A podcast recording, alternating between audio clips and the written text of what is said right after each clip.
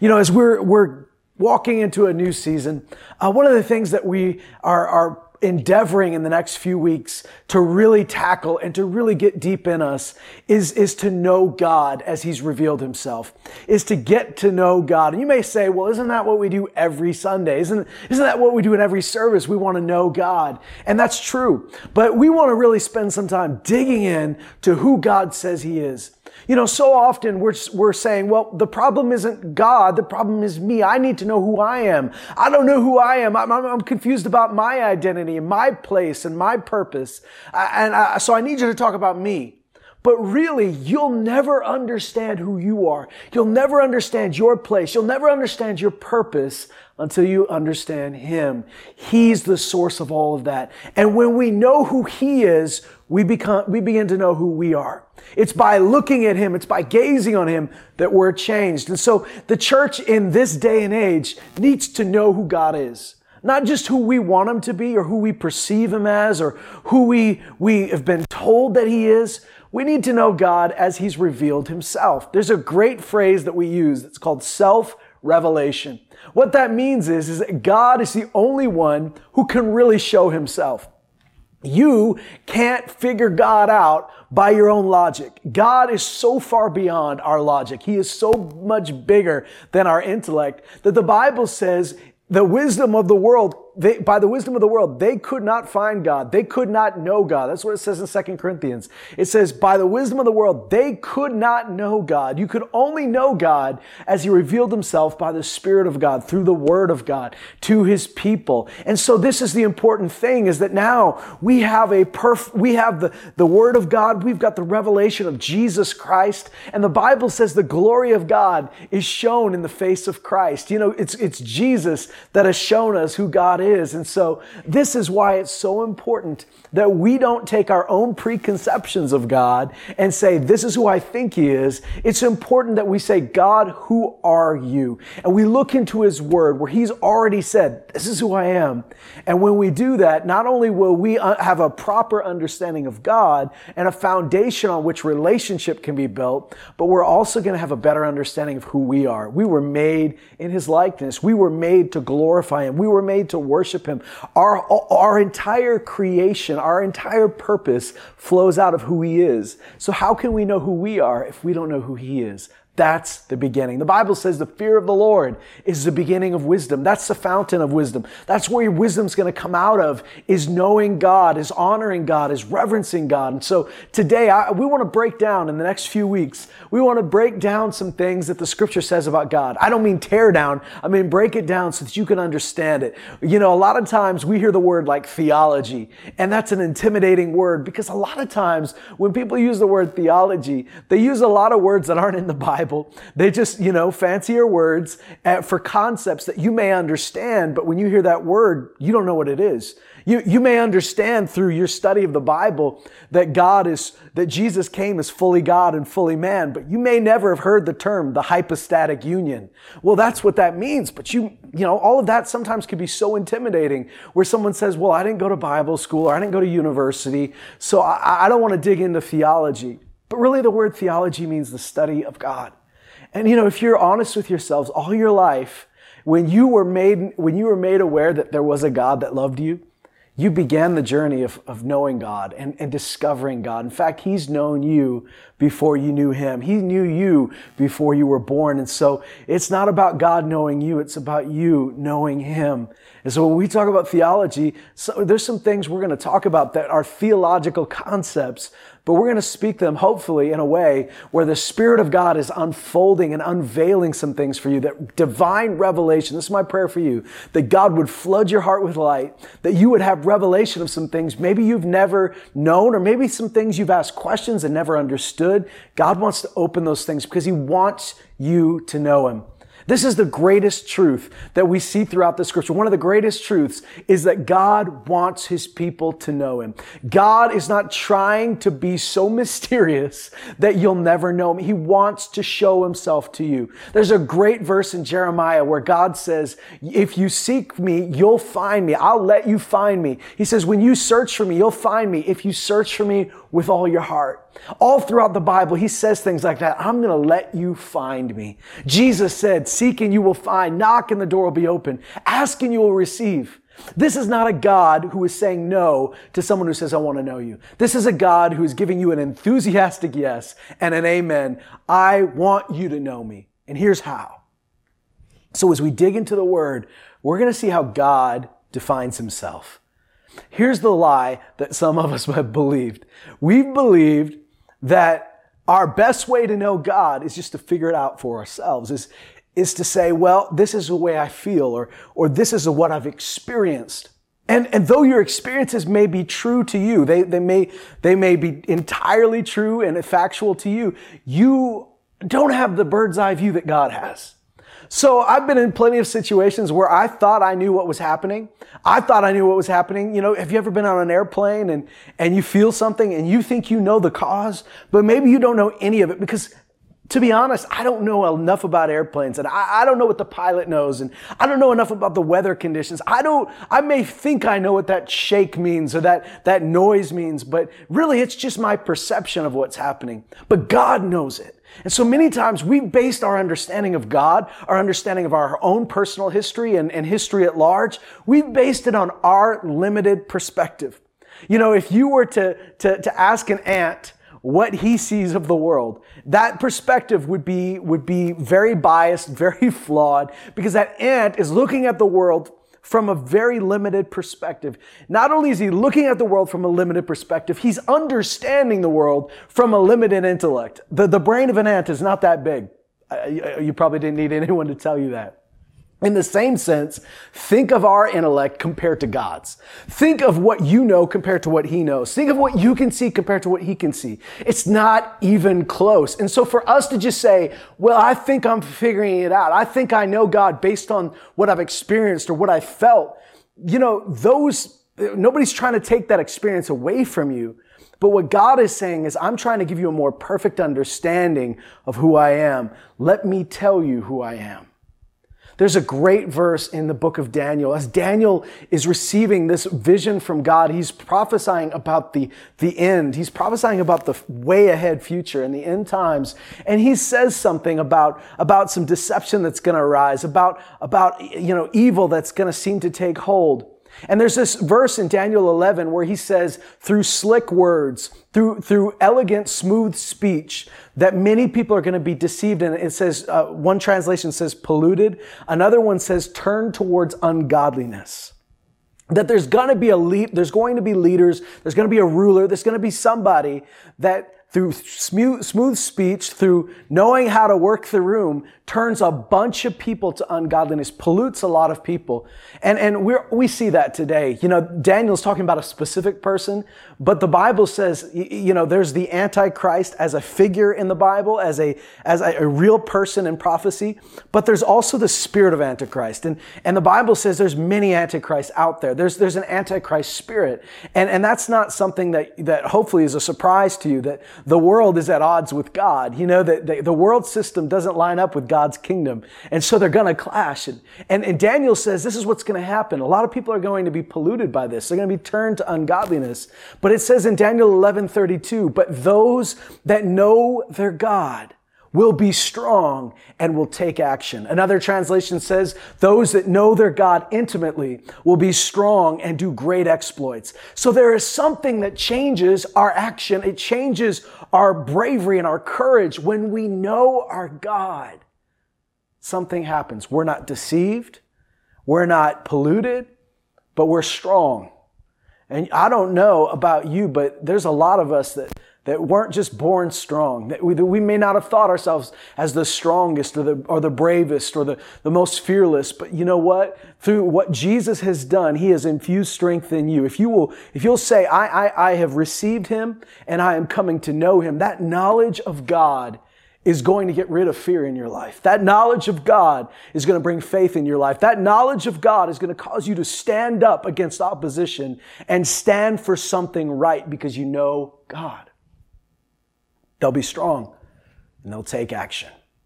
They'll be strong and they'll do great exploits. I want to tell you a little story. In fact, we're going to read it about Moses in the Bible. Most of us know the name Moses. That's not um, a new name for you. You know that Moses is one of the most important figures in the Bible. Uh, Moses was the one that, that, that is said to have written the first five books of the Bible. Moses is the one that led the people of Israel out of slavery in Egypt into the uh, right to the edge of the promised land. It, it was Moses that uh, stood up to Pharaoh, one of the rulers of one of the greatest empires and the most powerful empires in the ancient ancient world. It was Moses who wrote down the law of God that that that wrote this, the ways that Israel were, were going to follow. It was Moses that uh, is quoted many times in the New Testament. You know, uh, it was Moses that was seen as one of the greatest prophets that ever lived. And sometimes we wonder, well, what made Moses different? You know, did God pick Moses because he just happened to be a kid that was adopted by Pharaoh's daughter and was raised in the Egyptian palace? Is that why God used Moses? Because he was placed in the right place? But I think you'll find as you read through scripture that God didn't use Moses because he was in the right place. God put him in the right place because of something God had put in Moses, because of who Moses was. I want you to read this with me in, in Exodus. And in Exodus uh, chapter 6, we see God uh, first calling Moses to this, to this mission of delivering, bringing deliverance and a message of deliverance to God's people. You may know the story that Moses had been raised, uh, first of all, he was born to a Hebrew family, but as Pharaoh was ordering that the Hebrew male children were, would be killed, put to death as soon as they were born, uh, Moses was sent away in a basket on the Nile, and he was rescued by a princess, by an Egyptian princess. Pharaoh's daughter found him, and that was God that orchestrated that whole thing. If you think that's coincidence, I don't know. You've got to know that was God at work. And so Moses was raised in this, in this palace, raised with privilege and power, but it was for a purpose. And then one day Moses saw his own people, saw the Hebrew people being mistreated, and he saw one man being beaten and treated terribly. And, and Moses intervened and he, uh, you know, committed homicide. He accidentally killed somebody and he had to run away because he, he realized that, you know, I'm not going to get off for this, that there's going to be consequences. He ran away and he lived in a foreign country for many years. He got married. He became a shepherd. And as he was uh, taking care of his sheep in the middle of nowhere, literally the middle of nowhere to you and I. Now, it's important now because this is where God talked to Moses. But at the time, not a place you'd look for greatness, not a place you'd look for royalty.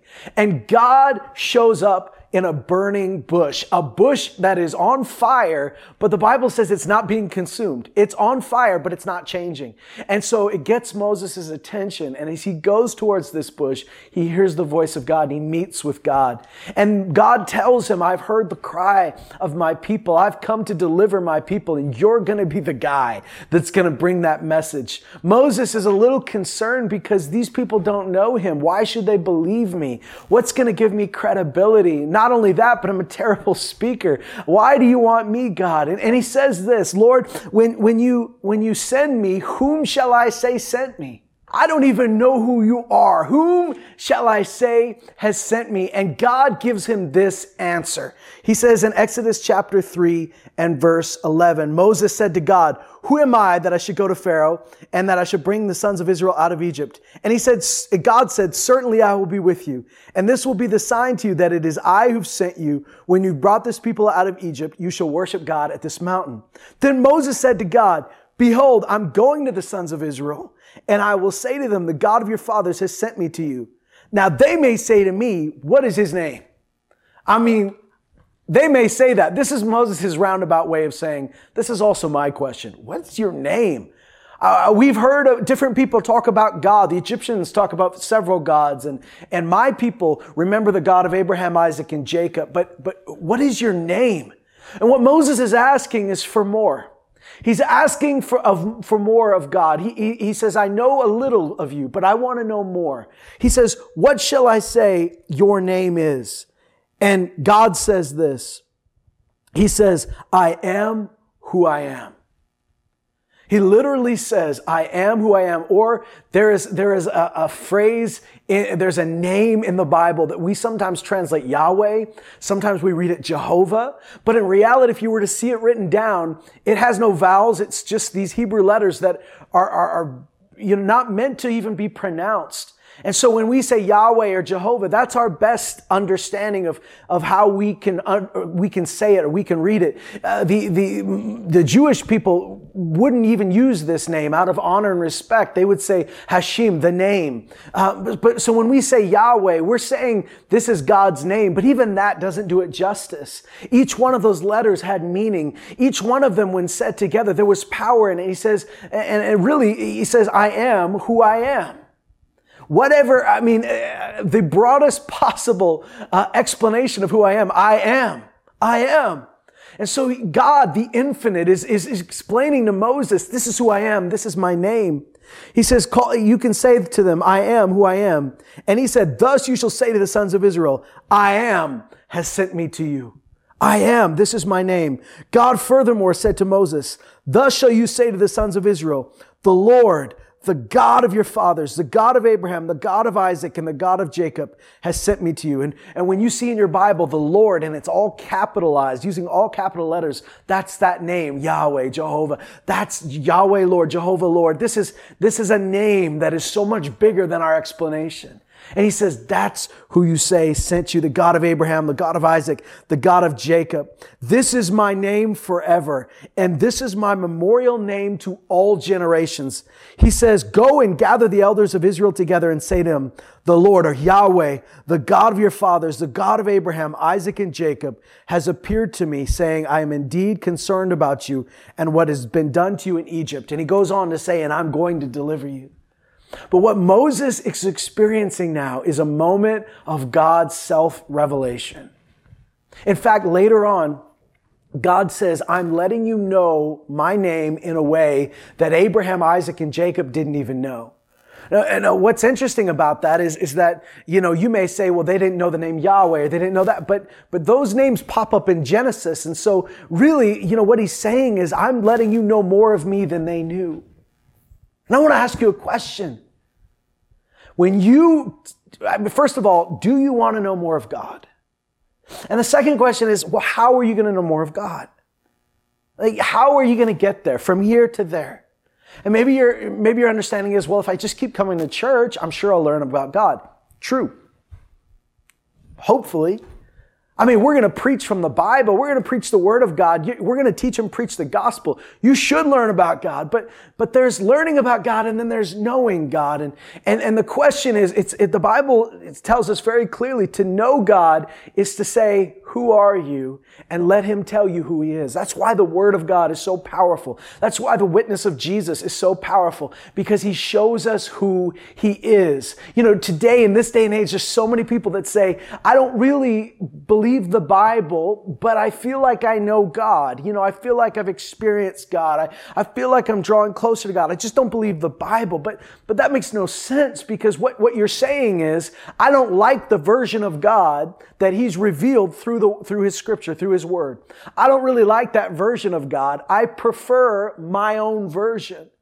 And if you prefer your own version of God, you've become the creator. You've created God in your image instead of you being created in his image. And that's a dangerous thing. And it's a fall of, it's a folly. It's foolishness to say, God, let me tell you who I am. I've heard people say, I like to believe God is this way, or I like to believe that there is no hell. I like to believe this. Even as a kid, I, I would hear that and go, I, I don't know what relevance it has, what you like to believe.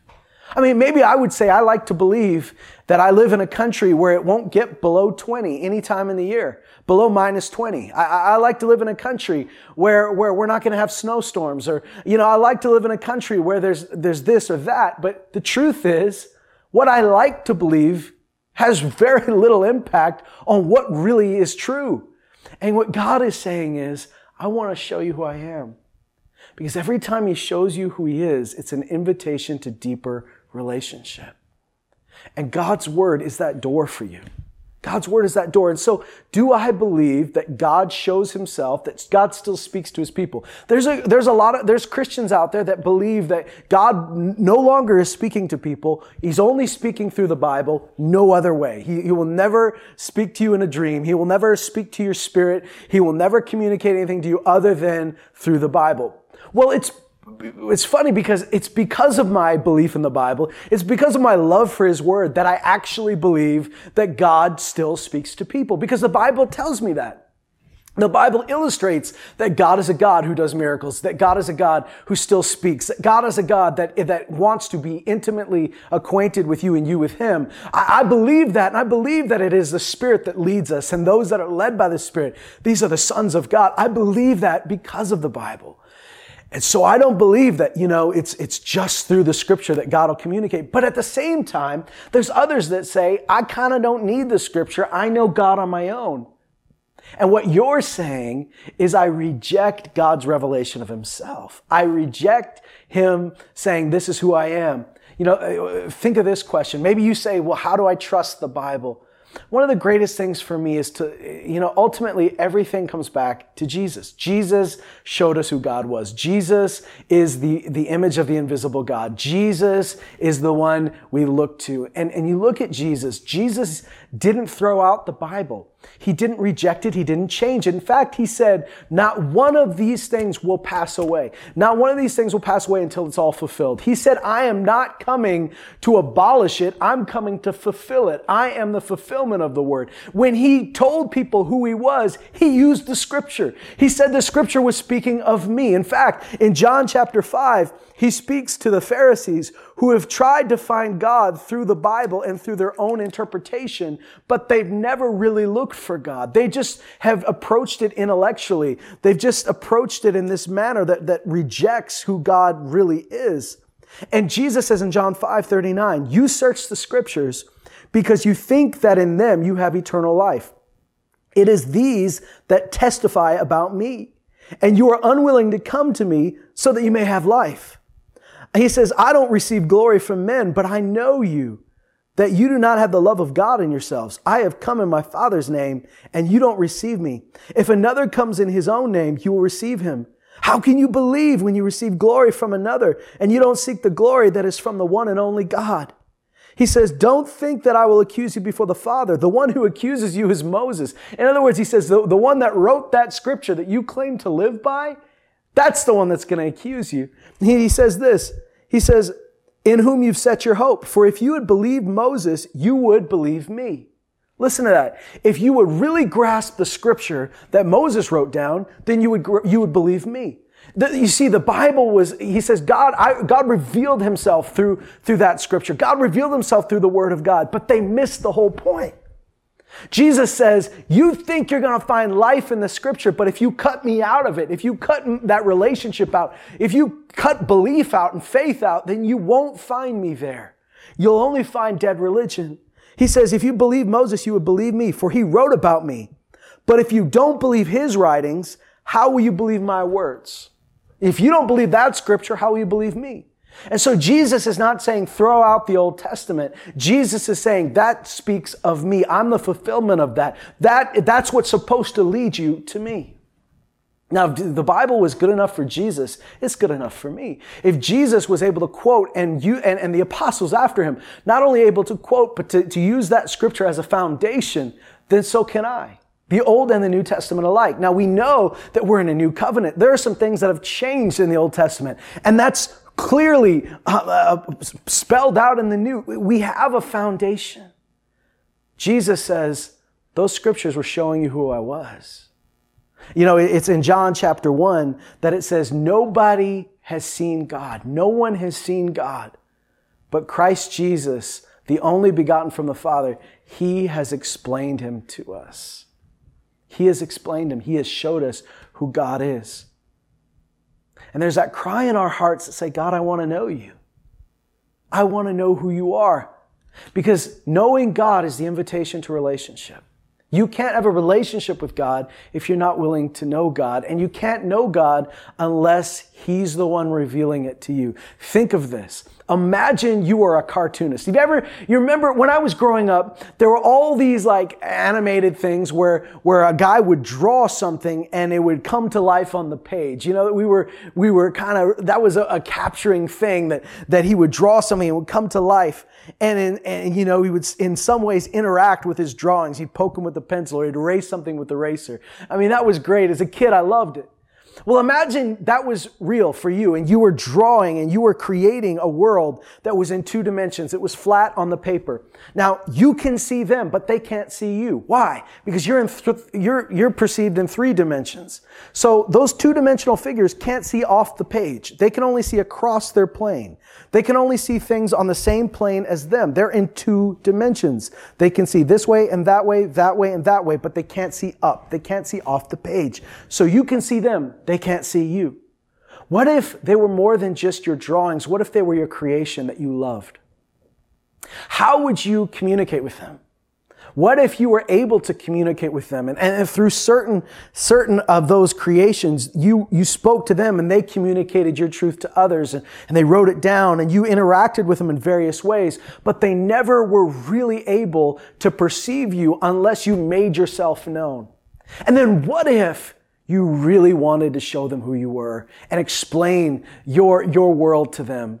And so you became a two-dimensional figure and you entered their 2D world. What if you, you, you, as a 3D person entered their 2D world and told them about the reality beyond their reality and, and, and you showed them who you were and you explained to them how you had created them and you explained to them how you interacted with them and you tried to tell them about these other dimensions. What if you were that person? That's exactly or, a, a, an instance of what Jesus did, an example of what Jesus did, where he became one of us. He emptied himself and became, took on the form of flesh and blood, entered our reality, entered our world. And so the Bible says nobody has seen God, but Jesus explained him to us. The Bible says that he is the image of the invisible God, the firstborn of all creation. All things were created through him. Eh, eh, Jesus said, if you've seen me, you've seen the Father. You can know God through me. We've quoted earlier, the Bible says we can see the glory of God reflected in the face of Christ. Jesus showed us a 3D God in our 2D world. And isn't that amazing? Isn't that amazing that God loved you enough that not only would he use would he come, not only that he would send his son to show you who he is, the father would send his son to show you who he is, but that he would take on our sin and everything that had, had separated us from him, he paid the price for it that we might be reconciled. I mean, what is the purpose of creation? What were we really created for? What's your purpose on the planet? You might say, well, it is to get people saved. It's to tell people about Jesus. It's to get them born again. And that is a, an amazing purpose. I, I say amen to that. I celebrate that. But if our purpose, if our prime purpose as humans was to preach the gospel, then what did Adam and Eve do? Because they were created before sin. Before there was a need to get saved, they were born perfect or created perfect. The prime purpose of humanity was to know God, to love God, to have relationship with God, to give God glory, to worship God. All of these in one thing that they were created for fellowship with God. And in fact, the reason we have to preach the gospel, the reason we want to preach the gospel, the reason we live to preach the gospel is not the end goal that, that we'd be saved from hell, but that we would be reconciled to God. And when we're reconciled to God, the gospel brings us back to that original purpose, which is to know Him. Jesus said in John chapter 17, He prayed this prayer. He says to God, He says this is eternal life. John 17, 3. This is eternal life, that they may know you, the only true God, and Jesus Christ, whom you've sent. I glorified you on the earth, having accomplished the work which you've given me to do. Now, Father, glorify me together with yourself, with the glory which I had with you before the world was.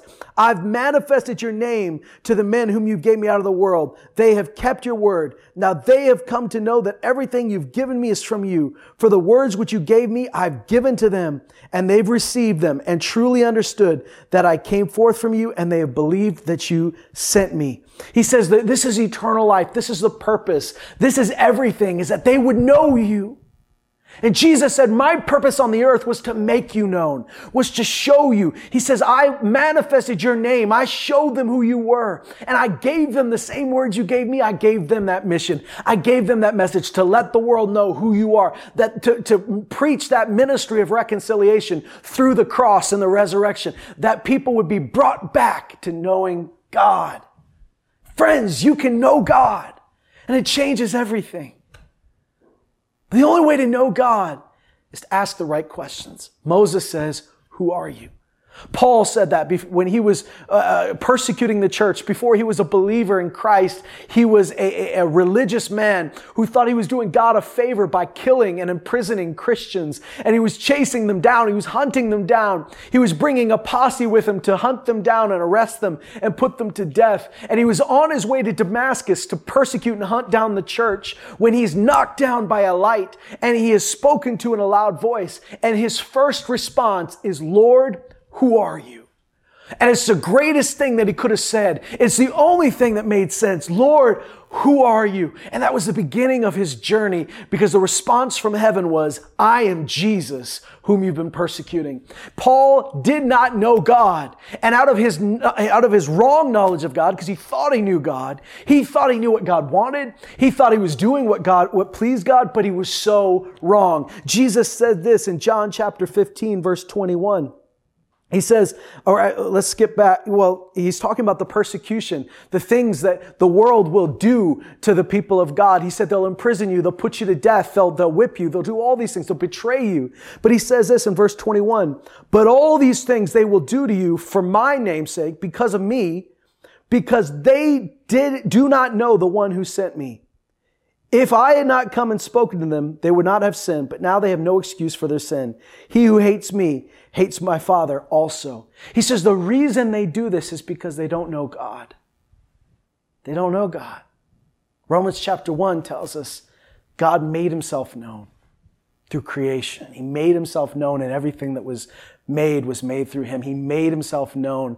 But when we turned our back to God and we stopped giving him thanks, we grew further and further from that knowledge and we began to say God is a created thing. We worship created things rather than the creator. And through that, in Romans chapter 1, it just details how everything fell apart. We were given over to the foolishness of our own mind, uselessness, wastefulness, sin and immorality and every type of perversion. It started because we turned away from the knowledge of God. Today, you can know God. And I want to invite you on a journey with us to know God. In the next few weeks, we're going to dig in to different characteristics and aspects of God. There's no way we could ever fully explain Him, but I just want to open some doors and windows through the Word of God for you to understand God. Many Christians have a really elementary understanding of God. They've never really dug any deeper than the surface. But these are the days when we're going to have to know who God is. Not just intellectually, but with all our heart, soul, mind, strength, we are gonna ha- we're gonna need to know Him and love Him. And guys, that's the foundation of everything good in life. And I want to share this with you that Moses said to God. And, and I want to leave these thoughts with you because I think if, if, if we were to leave with this thought and to see why Moses was a man that God could use, is because he asked the right questions and he had the right heart and desire for God. It says in Exodus chapter 33, it talks about this place called a tent of meeting where God would come and meet with Moses. And Moses would come in and his, his, his young helper Joshua would come with him and just stay in the presence of God. And it says it came about, this is Exodus 33, 8. It came about whenever Moses went into the tent, went out to the tent, that all the people would arise and stand, each at the entrance of his tent. and gaze after Moses until he entered the tent. And whenever Moses entered the tent, the pillar of cloud would descend and stand at the entrance of the tent, and the Lord would speak with Moses. And when all the people saw the pillar of cloud standing at the entrance of the tent, then all the people would arise and worship, each at the entrance of his tent. Thus the Lord used to speak to Moses face to face, just as a man speaks to his friend. And when Moses returned to the camp, his servant Joshua, the son of Nun, a young man, would not depart from the tent. Then Moses said to the Lord, to Yahweh, See, you say to me, bring up this people. You're telling me I need to lead these people. But you yourself have not let me know whom you will send with me. Moreover, you've said, I've known you by name, and you've also found favor in my sight. Now, therefore, I pray you, I beg you, if I've found favor in your sight, let me know your ways that I may know you. Let me know your ways that I may know you, so that I may find favor in your sight. Let me know your ways that I may know you. Another translation says, Let me know your ways that I may walk with you. Let me know your ways. Tell me who you are. Tell me what you like. Tell me what you don't like. Tell me how you, how you think. Moses is still asking the question, Who are you? Because it's a question that'll never fully be answered. And that's the best news is that God is always inviting you into a deeper relationship. As long as you're st- still saying, God, who are you? Whenever you pick up your Bible, I don't care if you have a grade three education or if you are university educated with a doctorate degree. I don't care what level of education you have. If you will open this book or you will listen to it in audio form, whatever, and you will say before you open it, God, Show me who you are. Open this word to me. Holy Spirit, you're my teacher. Lead me and guide me into all truth. That's what the Bible says that the Holy Spirit will do. And when you ask, you'll receive. And he's going to show you who he is. Moses says this I, I want to know your ways so that I can walk with you, that I can know you, so that I may find favor in your sight. Consider this, this too, that this nation is your people. And God said, My presence will go with you and I will give you rest. Then Moses said to him, If your presence doesn't go with us, don't lead us up from here. I'm not going without your presence. For how then can it be known that I found favor in your sight, I and your people? Is it not by your going with us so that we, I and your people, may be distinguished from all the other people who are upon the face of this earth? And the Lord said to Moses, I will also do this thing of which you've spoken, for you have found favor in my sight, and I have known you by name. Then Moses pushes it, and he pushes the envelope, and he, and he says, if I got that, I'm going to ask for one more thing. He says, God, show me your glory. And God said, I myself will make all my goodness pass before you and will proclaim the name of the Lord before you. And I will be gracious to whom I will be gracious and I will show compassion on whom I will show compassion. But God said, You can't see my face, for no man can see me and live. Then the Lord said, Behold, there is a place by me, and you shall stand there on the rock. And it will come about that while my glory is passing by, that I will put you in the cleft of the rock, and I will cover you with my hand until I pass by. Then I will take my hand away, and you will see my back, but my face shall not be seen.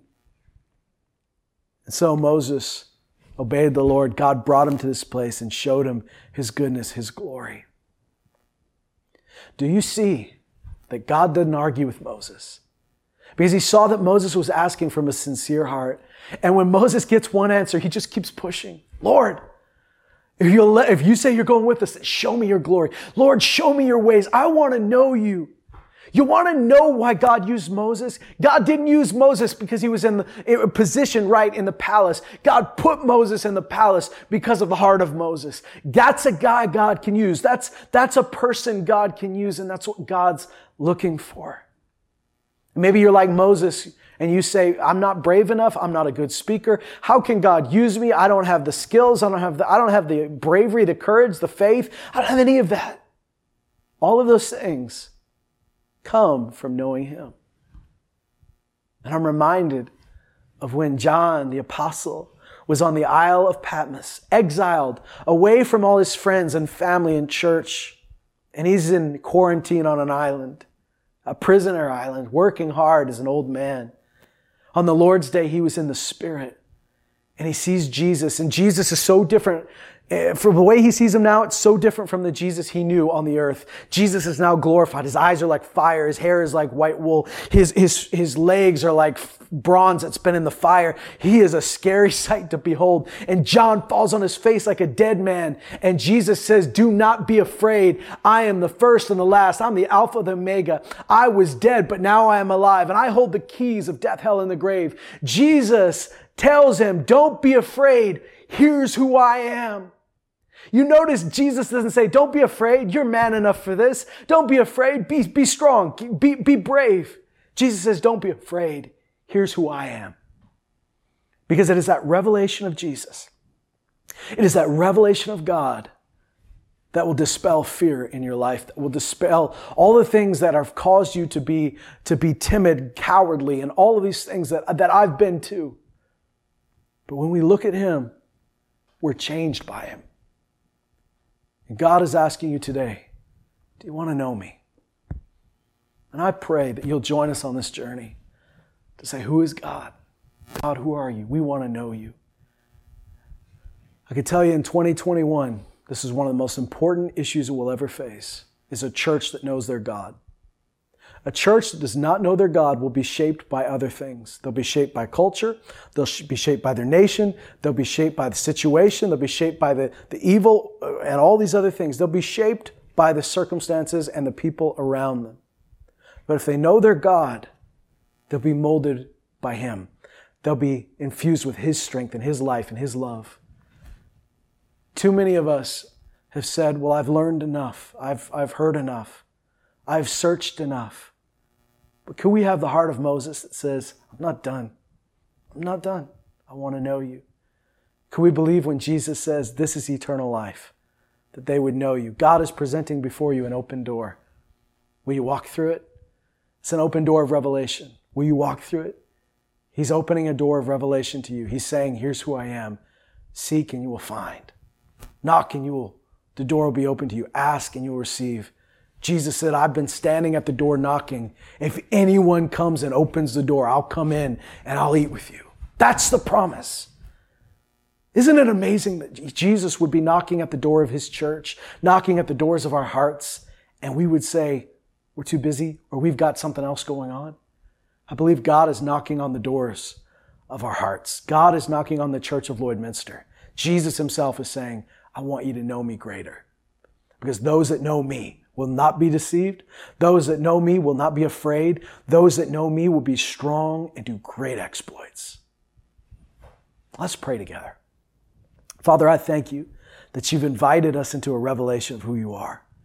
That you've said, this is, this is my nature. This is my name. This is, these are my ways. These are my loves. These are the things that, that are, that I despise because they kill people. These are the things that I, I, I want you to have. These are my people who are called by my name.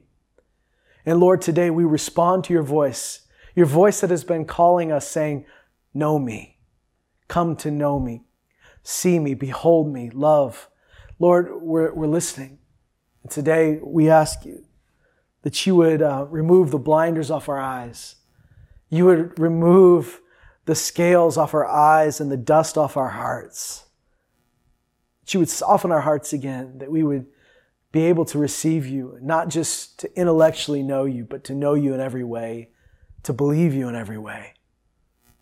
Here we are at beginning of this journey. For some, it's a continuation of a journey they've been on for a very long time. But in every journey, there's new beginnings. So Lord, we're saying, here we are. Reveal yourself to the Word Church. Reveal yourself to Lloydminster. Reveal yourself to Loon Lake. Reveal yourself to your people, God. In Jesus' mighty name, we pray. Amen.